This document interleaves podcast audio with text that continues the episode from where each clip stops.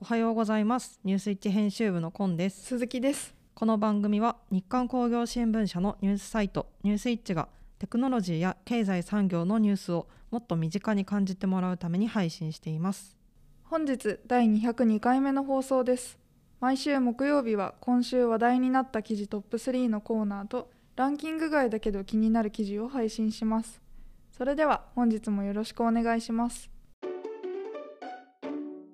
はじめは今週話題になった記事トップ3のコーナーです。ニュースイッチでよく読まれた記事3本を要約して紹介します。3位は警察庁が採用したヘリコプターに関するニュースです。警察庁から2機受注、川崎重工最新型ヘリコプターの機能。川崎重工業は警察庁から最新型ヘリコプター2機を受注しました。2025年3月に納入し25年度中に運用が始まる予定です。受注したのはエアバスヘリコプターズと共同開発した中型総発機の最新型です。燃料や乗員乗客など規定の搭載物をすべて搭載して飛行できる総重量は 3800kg です。点検項目の削減と整備が簡単な構造のメインローターシステムを採用し整備期間を従来より約50%短縮します。2位は三井住友カードのタッチ決済に関する話題です。公共交通で採用1.5倍に三井住友カードがタッチ決済で攻める。三井住友カードはタッチ決済システムステラトランジットを採用する公共交通事業者を2023年度に現在の約1.5倍の100社以上に増やします。インバウンド需要の回復で首都圏、関西圏を中心に空港や新幹線主要駅に乗り入れる事業者の導入を促します。観光や商業施設とのデータ連携による地域活性化や業務効率化を図ることができるシステムとして地方の事業者にも売り込むとのことです。ステラトランジットではクレジットカード、プリペイドカード、デビットカード。モバイルウェアラブル端末を改札機にタッチすると通過でき運賃計算して決済します。クラウドシステムの活用で従来の交通システムに比べ開発や管理も含めたコストを低減できます。後払い方式のため上限運賃や時間帯別運賃などで柔軟に運用しやすいメリットがあります。1位は半導体製造装置に関するニュースです。3年連続で過去最高だった半導体製造装置販売高。23年はマイナス成長が余儀なくされる理由。日本半導体製造装置協会は2022年の半導体製造装置の世界販売額が前年比5%増の1076億4000万ドル約14兆3000億円になったと発表しました。3年連続で過去最高を更新しましたが前年比較での増加幅は21年の44%から40ポイント近く縮小。メモリー半導体向けを中心に需要が鈍りアメリカの対中輸出規制強化も響きました。影響は23年前半も続きそうで半導体の国際団体 SEMI では23年の装置販売額が4年ぶりのマイナスになると見ています。世界の半導体生産能力自体は右肩上がりが続く見通しで半導体製造装置需要も中期では拡大が期待できます。ただメモリーメーカーの投資抑制は足元でも続いており対中輸出規制でもオランダや日本がアメリカに足並みを揃える方針のため23年はマイナス成長を余儀なくされそうです。ここからはランキング外だけど気になる記事のコーナーです。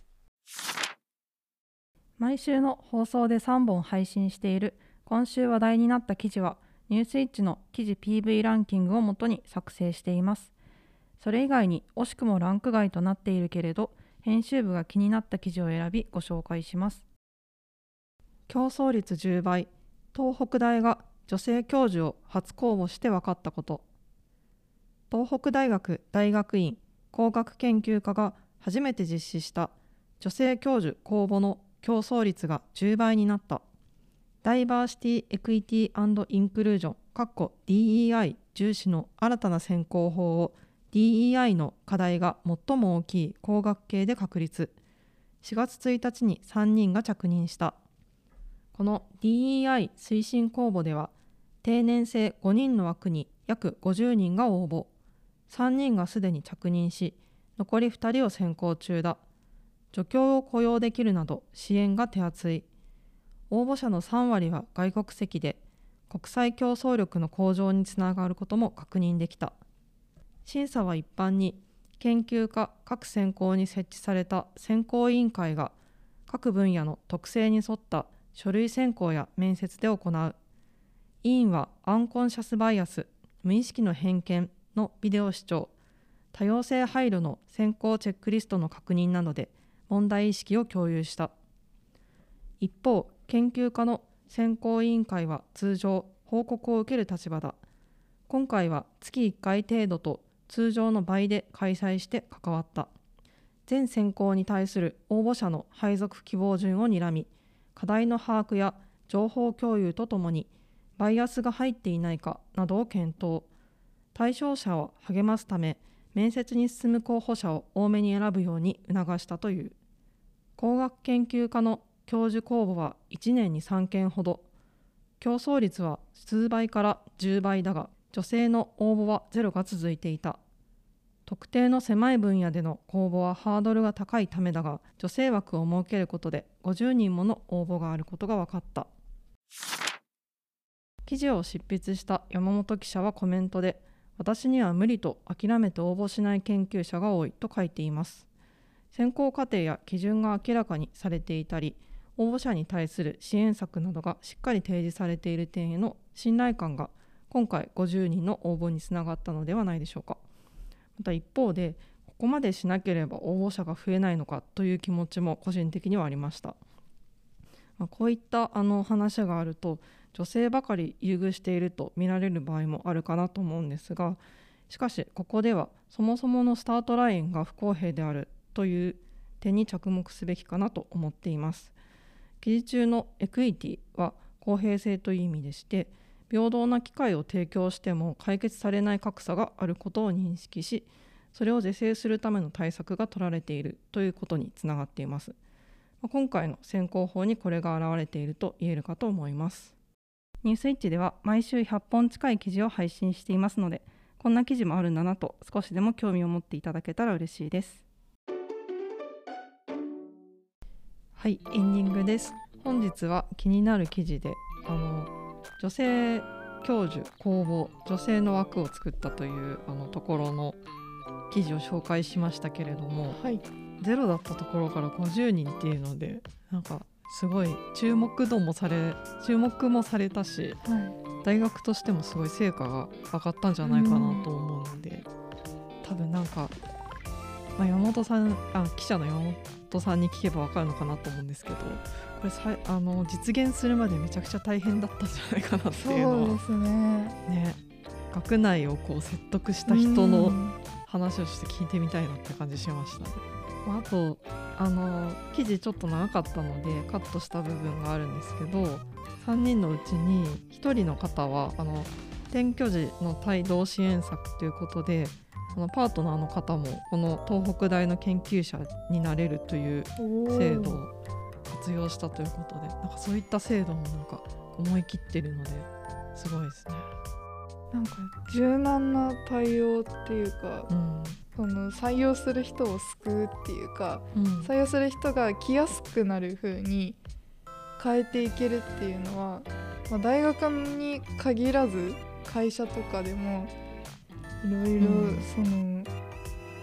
選択肢を増やすみたいな意味で必要になってくるんじゃないかなっていうか今必要とされていることをそのいろんな方面から実現できたことなのかなと思いました。うん、やっぱりここまでこう支援しますとかいうのを打ち出しているとこの大学のなんかこう本気度というか、はい、ねっていうのも分かりますし、うん、うん。伝わってきますね。ね。うん、鈴木さんが言ったようになんか大学じゃなくて例えばその海外赴任を伴うポストに女性を採用したいとかっていう時とかもなんかね似たような感じでうん。あのパートナーの方も一緒に来れますとかなんか